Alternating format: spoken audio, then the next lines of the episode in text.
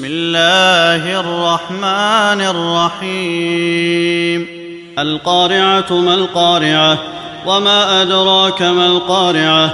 يوم يكون الناس كالفراش المبثوث وتكون الجبال كالعهن المنفوش.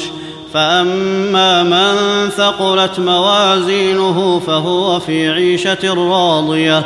وأما من خفت موازينه فأمه هاوية وما أدراك ما هي نار حامية